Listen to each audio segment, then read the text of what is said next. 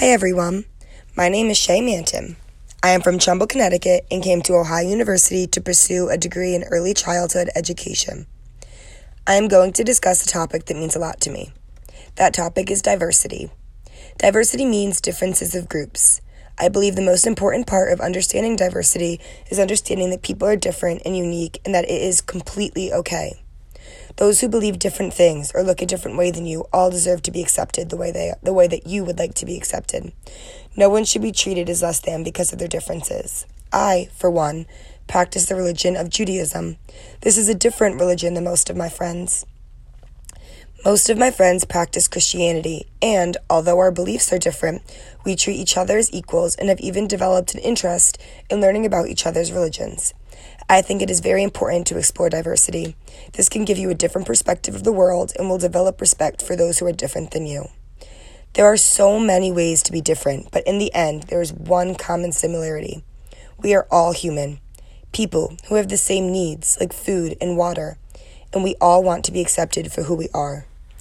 It is important to know that you may not always see a way someone is diverse by looking at them.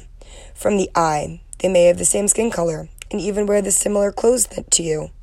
But on the inside, they could hold different political beliefs, sexual orientation, or socioeconomic statuses.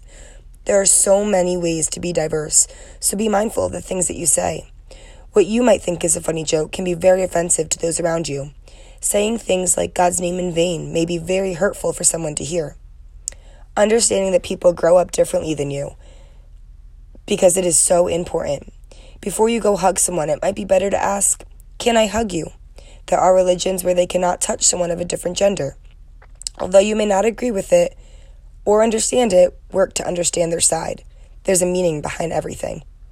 America is, a, is the melting pot of the world. People come from all over the world to develop a life here. I promise that if you step out of your bubble, you will meet someone from a completely different place than you. Make sure to never judge a book by its cover and to work to understand others.